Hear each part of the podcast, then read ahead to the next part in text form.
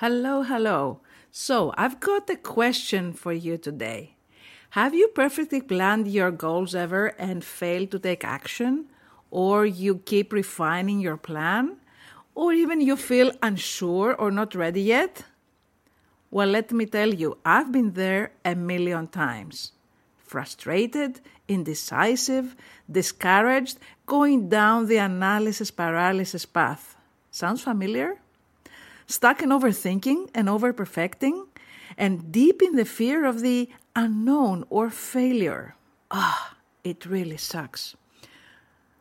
All of them being legitimate excuses not to take the next step, not to take action. Well, that's procrastination in disguise, isn't it, right? So, if you feel like me, if you've been there at some point of time and you're in the same sticky place, glued to the starting line, what could you do to pull the trigger towards your goals and get things going? Well, here are three ways that you could move from action planning to action taking. The first one is the eat that frog theory. Have you ever heard of that? It's like when you have you start with what you mostly fear or you find difficult or it's complex for you, and once you take that out of your way, the rest becomes so much easier. So you could choose this eat that frog. Another idea is to apply the 80 20 rule. Most people know that as the Pareto principle. It simply says that you start with a task that will leverage your time and effort and produce maximum results. I like to say it as your multiplier. So you choose the single task that would make the difference for the rest. It's your 20% that will produce 80% of the results.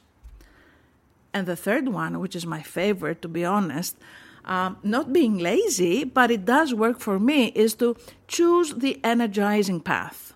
Select the most easy, doable, stress free task. Oh, makes wonders for me.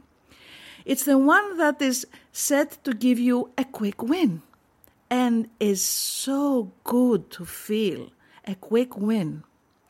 This will actually energize you and create momentum for the more demanding ones. So you start your day or your to do list with a quick win, and then you're in a flow to try and deal with the more complex ones. Now, keep in mind that not always fit all styles. It really depends on your wiring and your personality. So some may work for you and move you forward, and others might actually hold you back. Like for me, if you take me down the eat that frog theory, oh, oh my God, I, I, I paralyze. So next time you feel stuck, you just need to find which one of the three best fits you, or maybe a combination of one, two, or three, and try again and again to see how you progress and really take action on what's holding you back right now.